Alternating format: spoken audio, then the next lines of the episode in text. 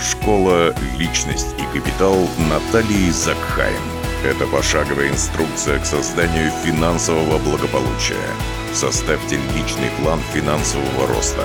Устраните долги. Создайте новые источники дохода. Откройте для себя лучшие активы, приносящие деньги.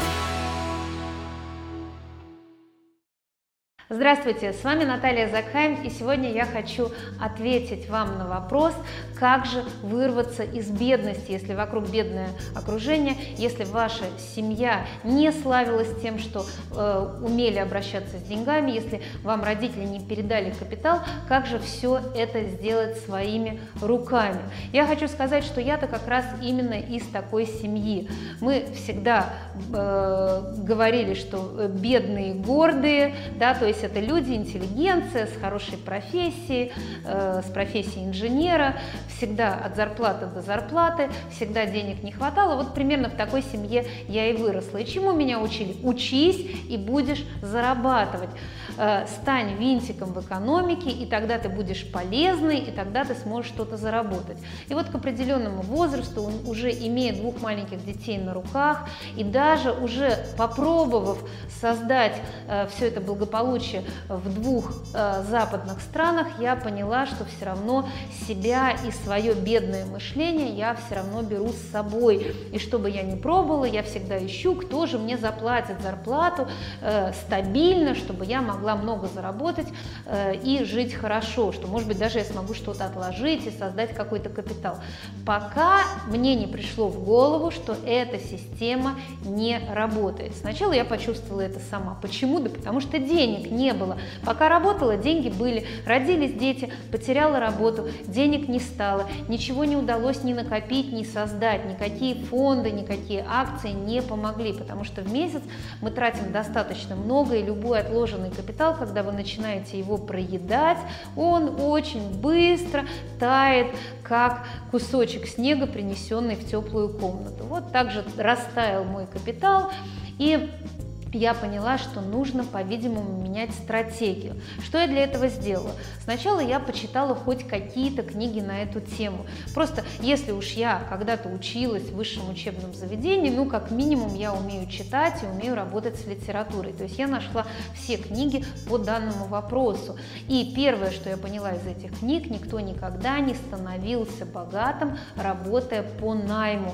Только редкие какие-то топ-менеджеры попадали куда куда-то, создавали какую-то вокруг себя и переходили с работы на работу, но их на самом деле там меньше 1% мира, поэтому эта формула не работает. Я вам скажу так, первое, что вы должны сделать, это следить за своими привычками и освободить свое время для самообразования. Вот здесь у меня для вас хорошая новость, вы живете в прекрасное время, время, когда э, информация доступна для вас совершенно в любой точке мира и из любой точки мира, благодаря тому, что у нас есть интернет. И теперь вопрос заключается не в том, где взять информацию, а скорее в том, как эту информацию выбрать. И я думаю, самое полезное, что я могу для вас сейчас сделать, это рассказать вам, как выбирать информацию, как выбирать, э, кого слушать, кого не слушать, и, собственно, выбрав э, себе наставника, выбрав себе э, несколько педагогов, которые будут вам передавать информацию, передавать вам знания через книги, через видеоролики, через лекции, через специальные там, методические пособия, вы сможете заняться самообразованием в финансовой теме. Итак, если вы хотите денег, правило номер один – изучайте вопросы, связанные с финансами. Это не значит, что вы должны изучать феншуй о том, куда золотые монетки, завернув в красную бумажку, положить. Хотя это тоже иногда имеет какой-то смысл, например, чтобы пространство, в котором вы находитесь, стало гармоничным и приятным, и вам хотелось там, например, заниматься какими-то финансовыми делами. Не буду принижать ничью информацию, просто скажу, что этого недостаточно. Если вы хотите процветать, вы должны знать, как работает банковская система вашей страны, страны и мира, как работает экономическая система, э, как работает налогообложение, как работает бизнес, как работает недвижимость. Все это нужно изучать. Составьте себе план по изучению финансовых аспектов. Ну, как минимум, изучите э, все, что касается кредитов, потому что самая большая проблема с финансовой неграмотностью – люди в последний момент ищут, где им взять срочно денег, потому что у них что-то случается. Значит, к финансовым вопросам записывайте, относится все, что касается страхования, ущерба жизни, здоровья, ущерба третьим лицам и даже юридическая страховка. Значит, это, это относится к финансовым вопросам. Дальше. Юридические вопросы, которые относятся к финансам. Это разные формы контрактов, разные формы договоров, которые вы должны уметь читать, и те термины, которые находятся в этих контрактах. Третье – это сколько стоят деньги на рынке, где вы можете взять деньги маленькие на короткий срок, более э, длинные деньги, то есть на более длительный срок, револьверные деньги, то есть кредитные карты, понять разницу между микрозаймами, между тем, как функционирует микрофинансовые организации, как функционируют банки, как функционируют ипотечные кредиты, как функционируют целевые кредиты и потреб кредиты. Это не значит, что вы должны завтра идти брать кредит, вы просто должны понимать, как это все работает. Послушайте несколько лекций на эту тему, найдите информацию хотя бы в интернете. Следующее, что вы должны знать, это то, как работают активы. Вот под этим видео, пожалуйста, скачайте методическое пособие о разных формах активов и изучите, какие есть активы. Активы – это то, что создает денежные потоки, то, что превращает маленькие деньги в большие. Посмотрите, какие активы есть, и потом изучите, как они работают.